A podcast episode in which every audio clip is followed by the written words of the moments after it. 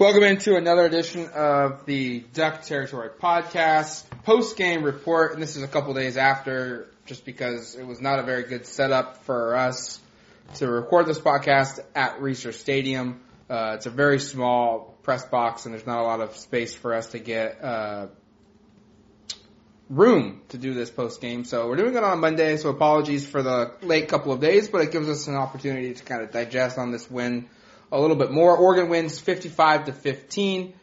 Uh, the Ducks scored three straight scores uh, in the first half, and I shouldn't say three straight, but but they had three early first half touchdowns uh, to take a 21 nothing lead, and then Washington State kicked a field goal with 33 seconds to go in that first half to make it 21-13, and then out trotted uh, Tyler Shough the true freshman quarterback, and at the time it was, oh, maybe Oregon's just trying to get him some game reps, and then we found out at halftime that Justin Herbert was hurt.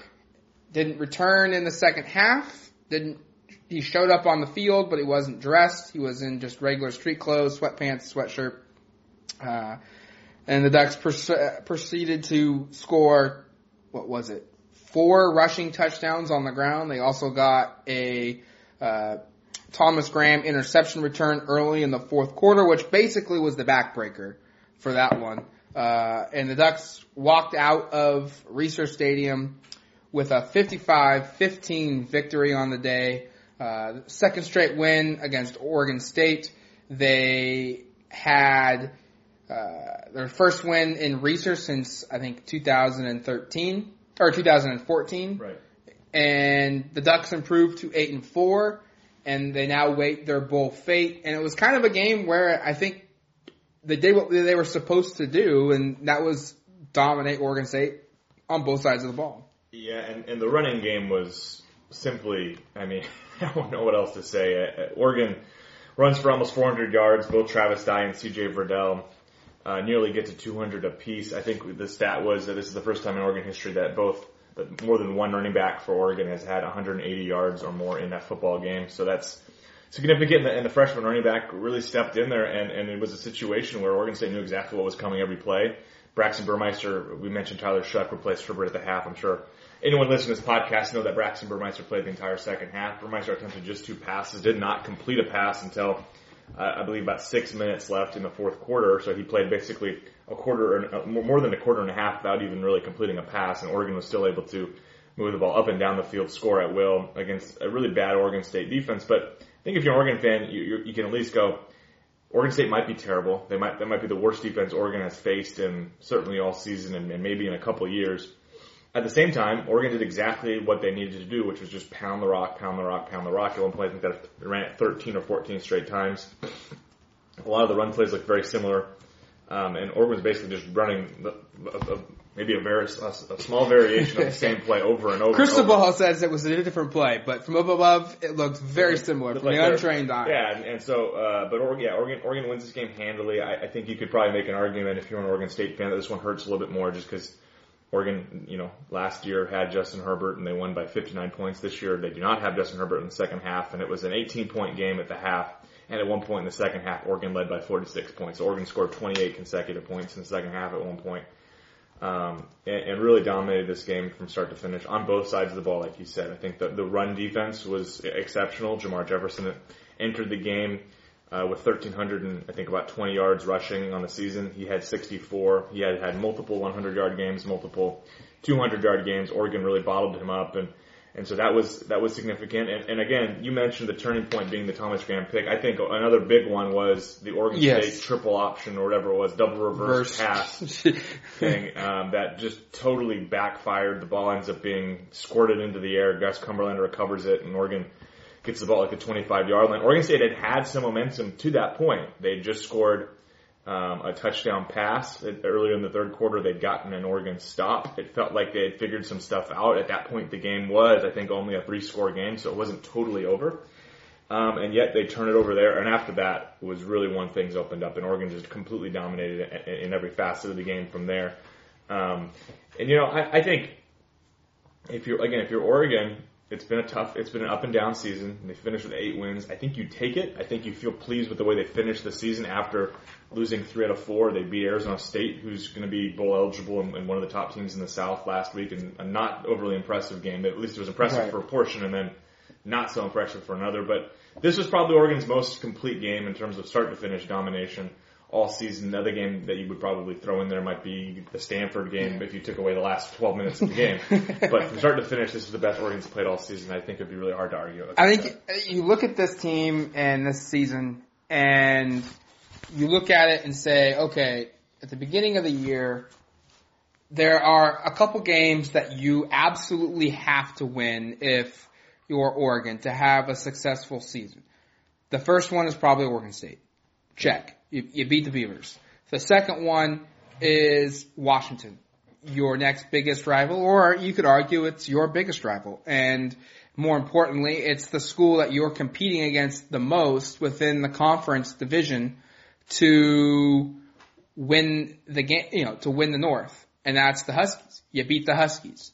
And your next one is you want to beat Chip Kelly because he's the former head coach at Oregon there's going to be that stigma over Cristobal and and for whoever coaches at Oregon, whether it's Cristobal or not, that until you get to a Rose Bowl, until you get to a college football playoff, you're going to be compared to well, you're not Chip Kelly. You're not doing what Chip Kelly did, and you and one of the ways to end that is to beat him mm-hmm. head to head. So you, you beat UCLA, you beat Chip Kelly, you beat the Huskies, you beat uh, your rival Oregon State, and then, like you said, you also, on top of that, beat two other bowl eligible teams.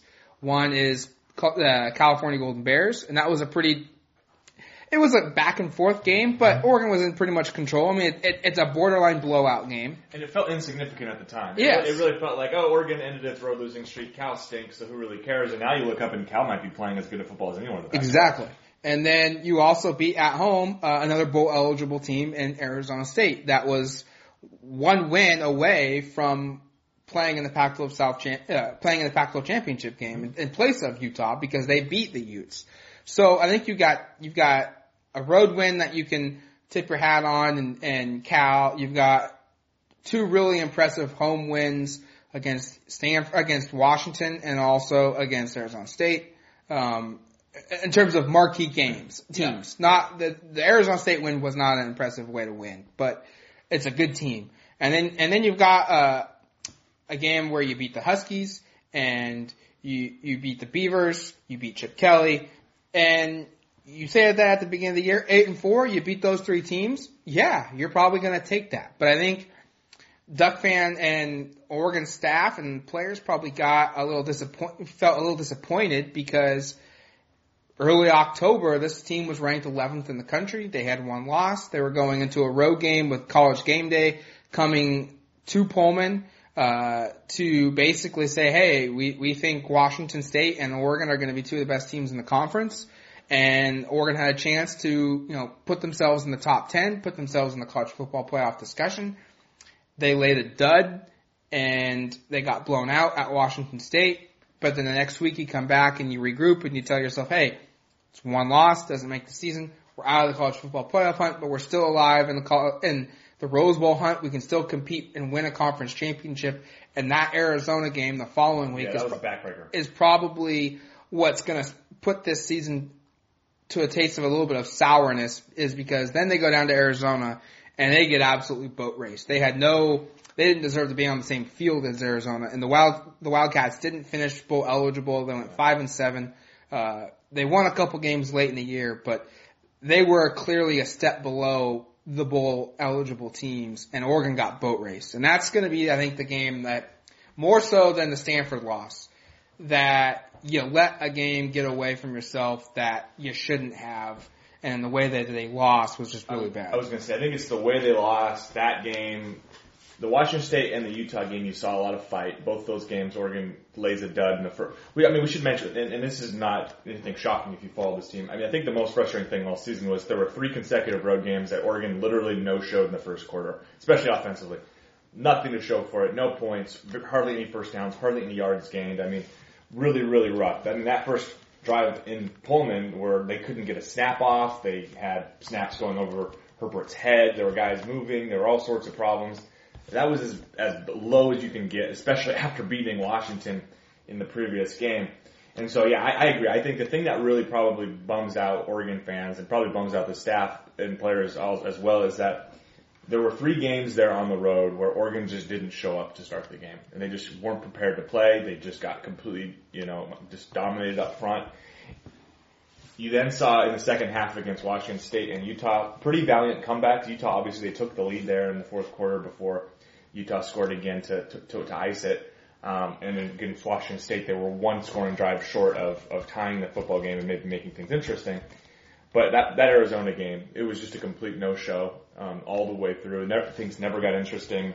Arizona dominated in every aspect of the game. where they couldn't run the ball; they could hardly throw the football. Arizona ran and threw the football successfully. There were all sorts of issues all over the field. So, um, yeah, I think you know just just a really, this kind of how I would summarize the season is they won one more game than last year. They beat their two biggest rivals. They have a chance to win a bowl game and win nine games for the first time in, in a handful of years. All, all of that gets the program at least headed in the right direction. I think the trajectory is pretty good when you consider the number of guys that return. And we should, you know, just we'll talk about it in a minute here. But a lot of the players that were making big plays and a big part of the, the, the win over in the Civil War were freshmen, sophomores, and juniors yep. who will be back on next year's team. And then you toss them at obviously that, that fourth ranked recruiting class, and you go, the next couple of seasons here, the ceiling seems really, really high. You look at it's a great point by you know how many guys that were freshmen or, or sophomores or juniors in that Civil War game making big plays for Oregon, and I think everything comes back to what will be the status of Justin Herbert. Does he come back to school? If he does, I think this team is probably going to be ranked in the top 15.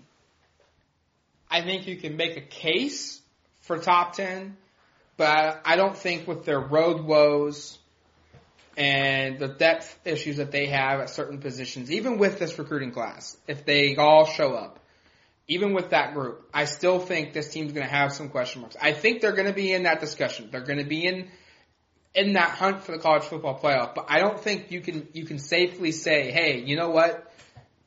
These guys are going to come in. They're going to fill holes, and, and Oregon's going to be really good. They're going to be a top ten team, you know, ahead of the season. You you can't definitively say that because look, when you're going to say, oh well, how how can that be? They've got you know four star receivers coming in, they're going to help everything.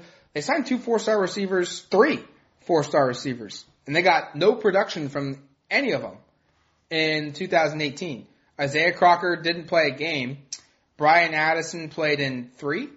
I think three games and one catch. He has one catch. he played four because he played in Civil War, didn't he? And then Jalen Hall didn't even show up on campus and is in jail. Yeah. And JJ Crocker, a three-star uh, receiver, he hasn't played. Spencer Webb, a four-star tight end, a guy that me myself was expecting big things from as a true freshman. He played in three games yeah. for Oregon and didn't register one catch. Um, so you've, I think you need to take a step back with the idea that all of a sudden you're going to have these guys come in and they're going to dominate and, or, you know, maybe one does. Maybe, maybe two of them sees the field and contributes. Maybe Crocker and Addison, maybe they make big, big leaps from their freshman year to their redshirt freshman year next season. Um, but I don't think you can come out here and say today that Oregon's going to just all of a sudden become a top five team or a top 10 team, even with Justin Herbert at the helm, and they're going to be just, you know, blowing people out like they were in 2014 offensively. Defensively, they've also got their issues as well, depth wise, and um, they need linebacker help, especially. They need, I mean, that that was the thing going into the year. We felt like I think after spring we were kind of like, hey, you know what? Maybe these guys are, are better than we were anticipated. But MJ Cunningham really didn't play. Andrew Johnson was not healthy and could not play this season. Um, Adrian Jackson seemed to really fade off as the year went on. Um, he had a, a good start to the year, and I think he had a, a solid year. But I don't think you can come out here and say that he's going to be the star guy next season for Oregon definitively. Um, they've got their depth issues at, at, at linebacker as well. And, you know, so they've got some holes. They're not a perfect team, but I think the ceiling is there though for them to be in the college football playoff discussion, but not the beginning of the year. And, and part of what that that conversation will be framed around how Oregon does in its bowl game. I think it's going to be different. Let's say Oregon plays in the Hall of Holiday Bowl, and let's say they win that game over a, a really a solid Big Ten team because it's going to be a Big Ten team, right? Isn't that the draw? Yeah. So let's say they beat I don't know Northwestern or Iowa or something like that by three touchdowns, and it's really impressive, and people are like, "Hey, this Oregon team's really good." A lot of these guys come back. I think that may bump them up a little bit as opposed to say they go and they lose to one of those teams decisively, and then there's a lot of like, well, the Pac-12 stinks, they can't compete. And I do also think that just how the Pac-12 does in general will it will also impact maybe not Oregon's ranking, but just sort of national perception in terms of those conversations because the Pac-12 has shown for a second consecutive year they really can't compete with the the top teams. You know, you know, in non-conference games, there's not a Pac-12 team that's even in the really in the conversation at all right now for the college football playoff, and obviously um, we're getting down to the nitty gritty of it, and so I think that will play a role.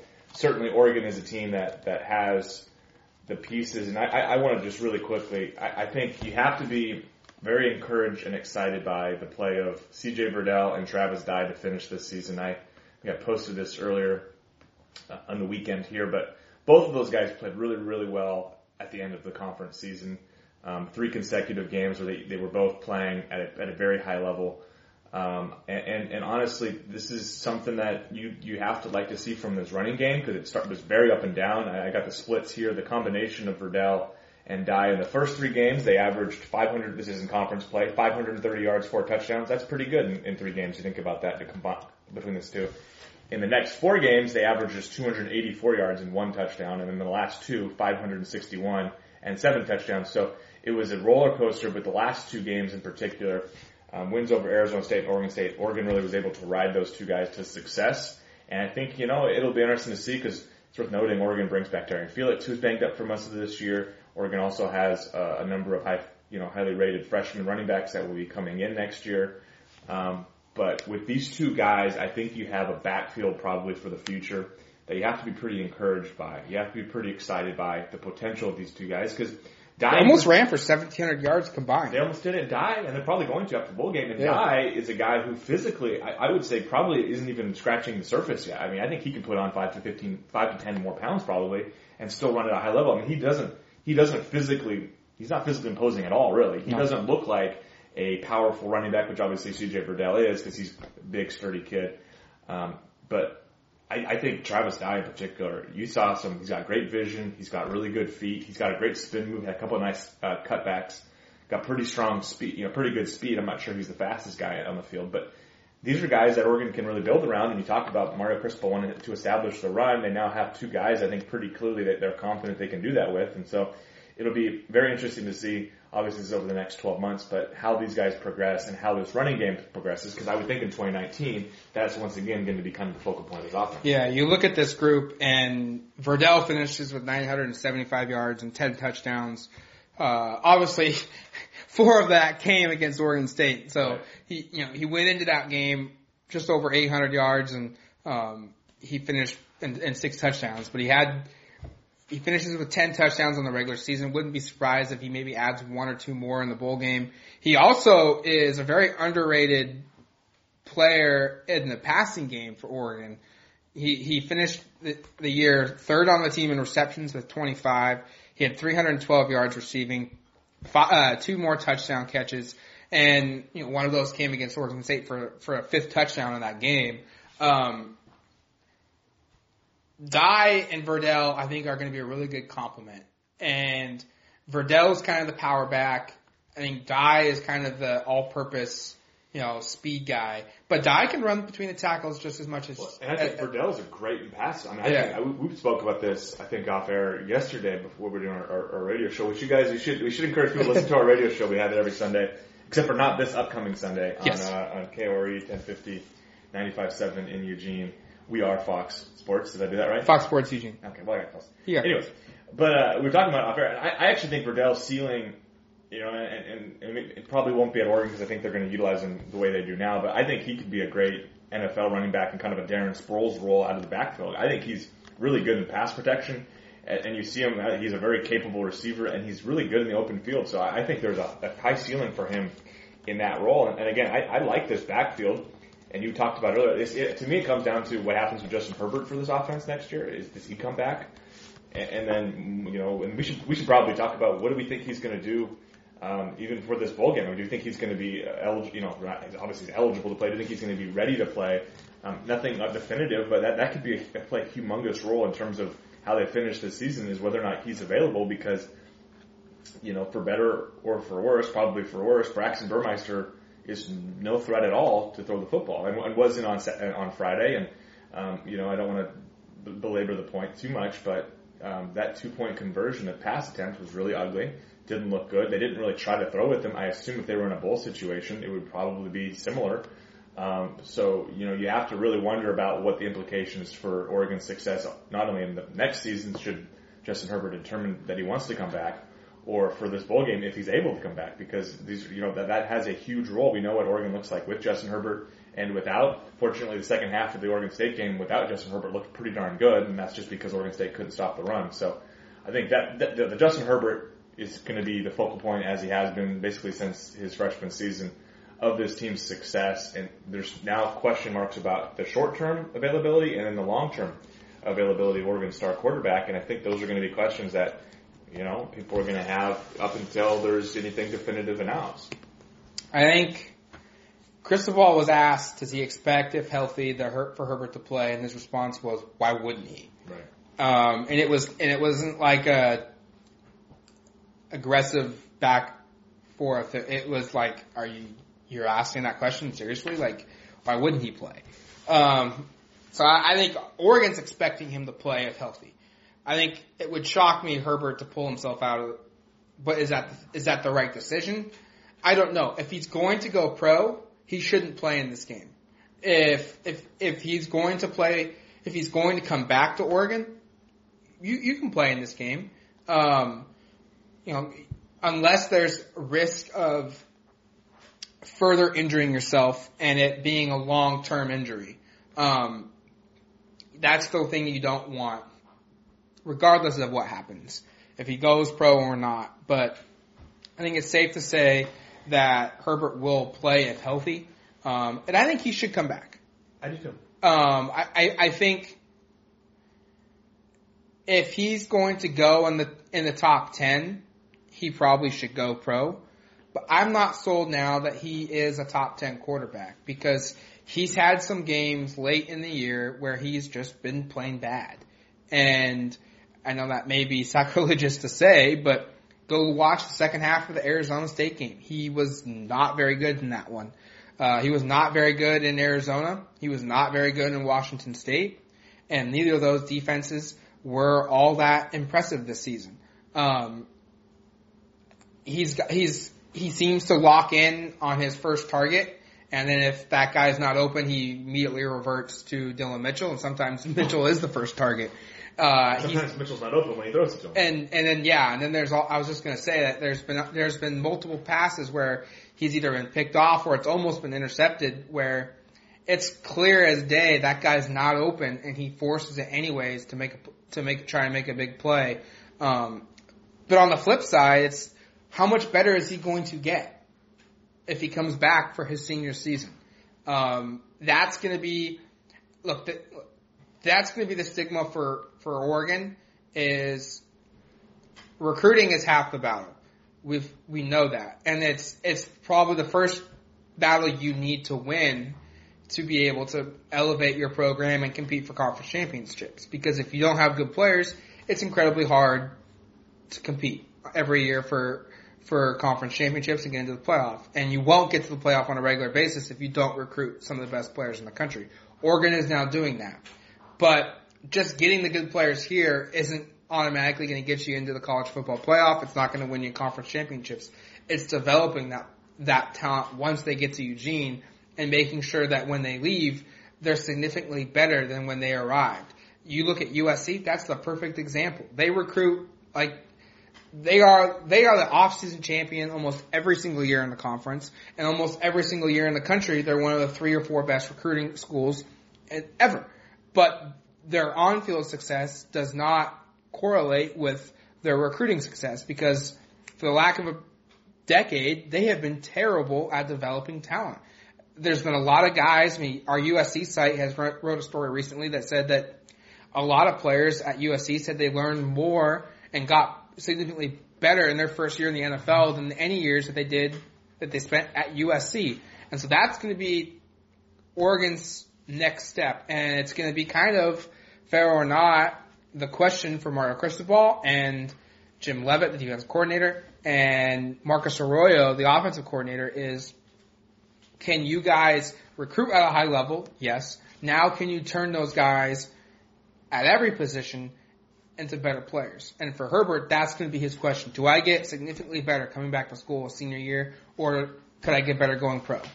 You're right. I think another thing that factors into the decision here, or and it's, it's always interesting for people like us to be talking about decisions that we're not making, and, that, and there's probably a full checklist of things that we're not even considering, and we're kind of boiling it down to a couple of things. I think another thing that factors into this is where does he actually get drafted if he does go pro this year. Um, and that's interesting for a lot of reasons. Would he be the first quarterback taken still? Maybe, maybe not. And you look at right now, I'm just looking at the NFL standings as they're currently constructed, and I don't think any of the top four or five picks in the four or five teams in the draft would take a quarterback. I don't think the Oakland Raiders are going to take a quarterback. I don't think the 49ers would take a quarterback. I don't think the Cardinals would take a quarterback. I don't think the Jets would take a quarterback. I think the Jaguars and the Giants would take quarterbacks. I don't think the Bills would take a quarterback. I don't know if the Bucs would take a quarterback. I don't think the Falcons, the Browns, the Packers would take quarterbacks. Um, and you yeah, how far is he going to fall? I mean, you just go down this list here. There, there, there is a little bit of that, and then you keep going. The Broncos would take a quarterback. The Bengals maybe take a quarterback. The Eagles certainly don't take a quarterback. The Dolphins would take a quarterback. Tennessee would be an interesting one for a lot of reasons if you're an Oregon fan about what they would do there. Imagining if that situation happens, which I don't think because Tennessee is currently right, right in the middle of the NFL standings. But that's, I mean, I don't think he would be the top fourth pick if he's not. If other teams decide they like Will Grier a little bit more, or somebody else comes out and there's, you know, there's other quarterbacks if he falls past the Jaguars and the Giants, he could theoretically fall into the middle of the first round. Maybe he falls out of the first round. I mean, that's just, and that's probably being a, a little extreme in terms of if he falls that far, because I think he's talented enough to be higher than that. But like I said, you, I just ran through the dra- the bottom right now of the NFL standings, and the first four teams I don't think take a quarterback. I think teams five and six, the Jaguars and the Giants probably do. Um, but after that, it's pretty wide open. There's a bunch of teams out there that just have I mean, that's what happens. These teams are really bad consistently, and they take quarterbacks. And if the team isn't, if the quarterback pick doesn't work out very well, they end up in the same area right now. There's a bunch of teams that have quarterbacks that are in their first, second, or third years that aren't going to take Justin Herbert if they have the fourth overall pick. They're going to choose to build, you know, offensive line. They're going to choose to take receivers, defensive players. So that's another thing that factors into it. Obviously, there's a ton of factors into these type of decisions. You know, for a guy like Justin Herbert, does he want to play? Is it is it a priority to play with his brother? Is it a priority to stay in Eugene, where he's from, and, and stick it out? Is it is an unfinished business? Does he, you know, prioritize playing and, and with his teammates again for another year? Does is academics such a you know an important thing where he needs he wants to come back for you know and, and finish that up and get that thing you know finished up? So there's a, there's a ton of things to consider um, for him, and it'll be very interesting to see what happens. But Oregon season. Um, is is going to be you know Oregon next year is going to be largely dependent upon that. And here's a question for you, Matt: If Justin Herbert does determine that it's his, in his best interest to go pro, does Oregon go and seek out another quarterback? Because I think that has to be something they look into. Because currently, as the roster is constructed, they would have Braxton Burmaster back for his junior or sophomore year. Burmaster. The Burmaster. That's his new nickname. I just gave him that one.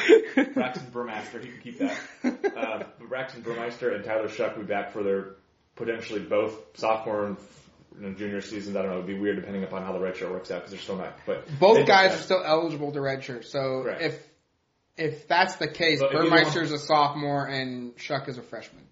But if one of them plays, it's also possible one of them has to play in the ball game because Herbert doesn't play, and so that's sure. it interesting. But uh, anyway, so those guys are back, and then you have and you have uh, Millen who would be coming in as a true freshman. So you basically have two quarterbacks are complete unknowns in the divisional level and Shough and, and Millen, and then you have Burmeister, who is pretty much who he is at this point, and uh, not to be critical, but he can't really throw the football competitively. I think if you're Oregon, you go either you really love Shough and Millen, or you go we probably should go find another quarterback. And it's kind of late in the recruiting circles to try to do this because all the top quarterbacks are basically off the board. Well, this is the this is the ace that Mark Cristobal holds in his back pocket is it's more than likely going to happen that Jalen Hurts from Alabama is going to graduate transfer and will have one year of college eligibility left after this season. Uh, I believe he's already graduated or he's on track to graduate this December. Um, Cristobal is tied with him. Saban has even gone out and said that Jalen Hurts has to think about transferring because if he wants to play, he's probably not going to do it at Alabama because Tua's there. And uh, he's a guy that Cristobal is familiar with. We've already seen that play out once with Dallas Warmack basically losing his job because of injury at Alabama and Yeah. wanting to play. You know, he then goes and, and transfers to Oregon and starts every game this He season. He started every game this year, and obviously was banged up. He and Capper kind of rotated, but I do think he, I think he started every game. Let me look on, I'll look that up here. And so I, I think if you're Oregon and Herbert goes, that's your first call that you make. If Jalen Hurts does indeed transfer, um, that's the school that And You sorry, look at- Warmack did start all 12 games. Sorry. Yes. Yeah. uh, that's the school that you look at, or that's the guy you go and say, "Hey, look, we have an opening. We need a we need a veteran guy. You kind of know our offense already because they're doing similar stuff that Alabama's doing. We have a teammate along the offensive line that you have a connection with in Warmack. We have a coach that you have a connection with in Cristobal, and that gives us another year to continue to groom." A Shough, a Burmeister, and a Cale Millen. And oh, by the way, it doesn't scare away DJ Ukulele. DJ Ukulele. You, that's not his name. uh, is it better nickname than Brent, than Braxton Bassmaster? or yes. Uh, but DJ from the 2020 class, who's probably going to end up being the number one player in the country when all's said and done, uh, doesn't scare him away either because Hurts would be gone by the time DJ enrolls at Oregon. So I think that's the move you make first. Yeah. Is can we get Jalen Hurts? Maybe Kelly Bryant from Clemson. He's out there as well looking for a, a, a, an option for a fifth year somewhere. You know, those are two two names that you would go out and, and check and, and see if they fit and see if they are interested in you. Um, I think there's options out there, but then if neither of those guys come, then yeah, you're probably in a really tough spot because you're going to have to roll with somebody who's unproven. And look, you've got a very difficult schedule next year. You play Very Auburn to open the year in Dallas. You have to go to Washington. You have to go to Washington, uh, Stanford. You have to go USC. USC. Uh, you also have to go to Arizona State, and I believe you also have to go. I think it's it. I think there's just four Pac-12 road games. Yes, that's right. There's only four So Pac-12, rotate. but you. Still, still, Still very- That's really that's that's the murderer's road. I mean, that's very, very difficult schedule for Oregon to, to be playing in next season, and then to do that with a quarterback that you basically know nothing about going into the year. Scary times. It would be quite the opening game in Dallas, I believe, against Auburn. Would be quite the place to, to to make a debut as a as a starting quarterback. There's no question about that. And yeah, the schedule is next year is the schedule where Justin Herbert's back and, and they get things squared away. You talked about the receiving game. I don't think that I don't think the passing attack gets any better unless Joe Mitchell comes back and they find other people that can step in. Because I think one of the things I wrote a story on the site um, on Sunday uh, about kind of looking through the depth, the depth chart from the first in spring, the first in the fall, and then the one we had um, for the Civil War. And the thing that really stood out was nobody stepped up at receiver. It was basically the same four guys at the top of the depth chart from start to middle to finish, and it never changed. And that to me is somewhat of an indictment on that receiving core, some of indictment on the coaches for not getting anybody out of that group to come up and be better. And and we talked about earlier, they need they need that because Justin Herbert or not, they're going to need some receivers to step up and help this offense next year. And if Justin Herbert's back and they get more out of that passing game, this is a schedule that lines up for college football playoff, to be honest with you, because it, it is a challenging schedule with tough, tough games away from us. I mean, you probably would have to say the five most difficult games on the schedule are away from Autzen. I think the only other games that would maybe factor in there would be we don't know how good Washington State's going to be, and we don't know how good Cal's going to be, but those are home games.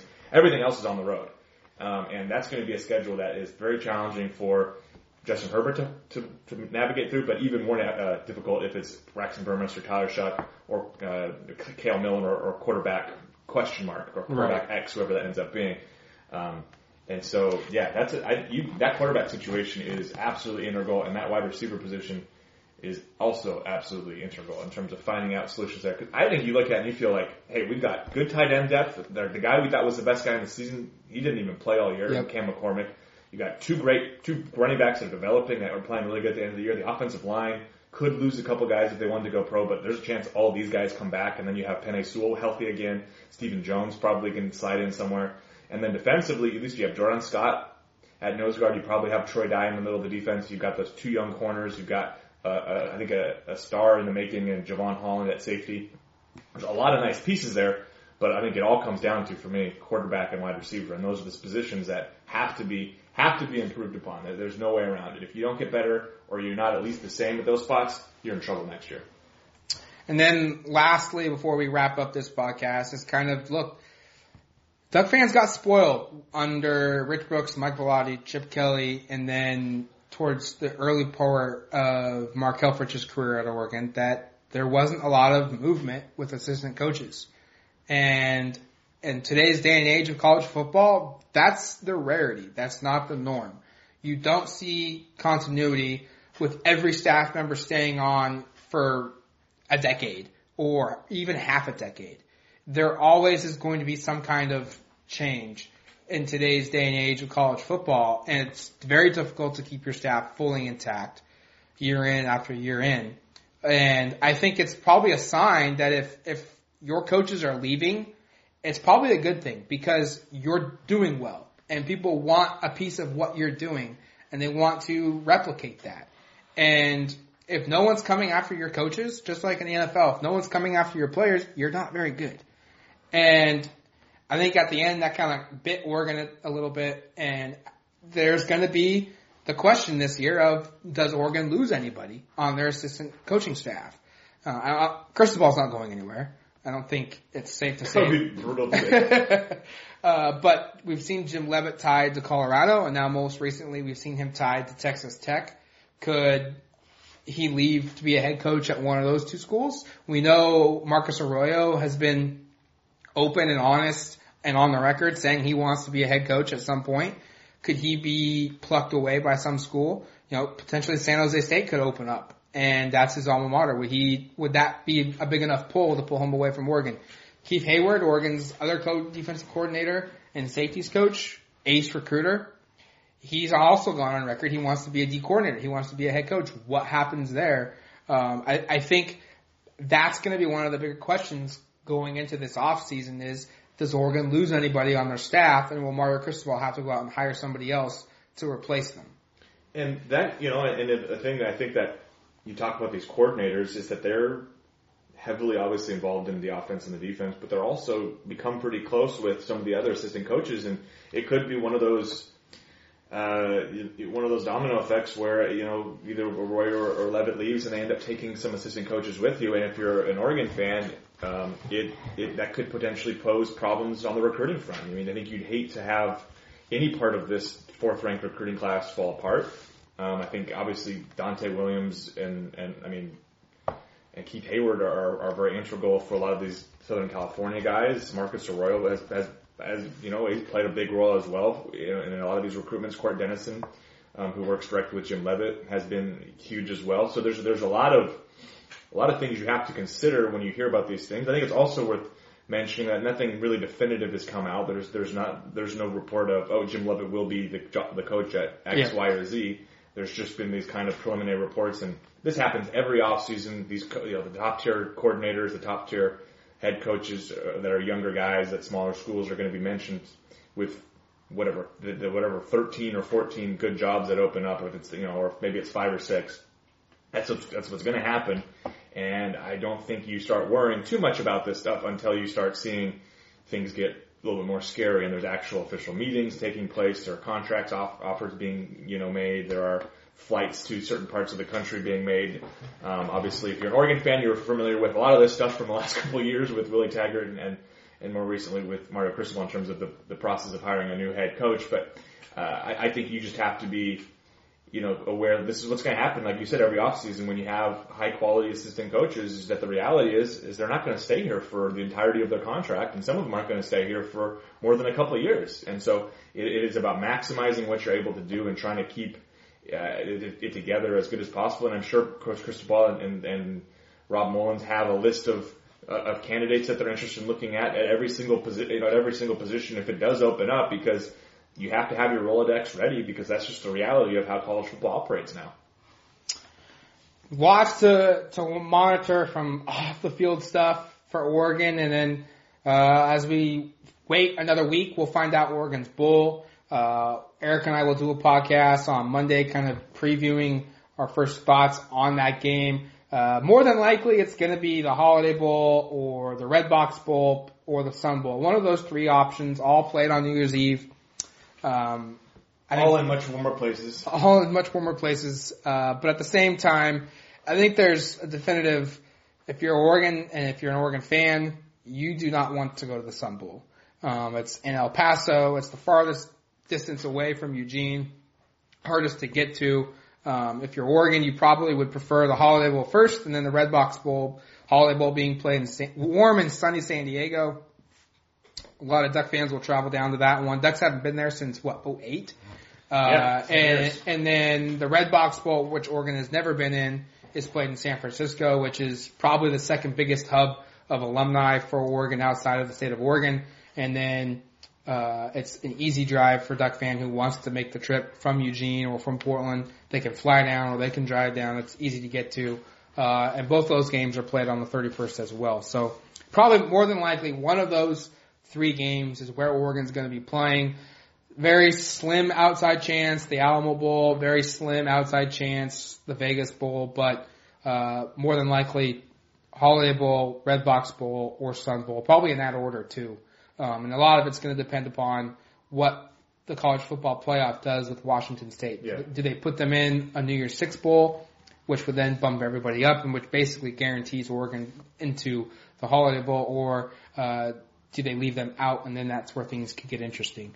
Uh, when we find out the bowl, Eric and I will we'll have our podcast, we'll break it down, we'll give our thoughts, uh, and we'll also dive into some recruiting because uh, recruiting signing day will be a couple days away, a couple weeks away from that point on as well. Uh, and until then, thanks for listening to the Duck Territory podcast. Go to uh, iTunes or whatever podcast app you use to give us a review. We really appreciate it. And until our next podcast, thanks for listening. For Erik Skopil and myself, Matt Prehm, we'll talk to you later. Uh, Hasta la vista.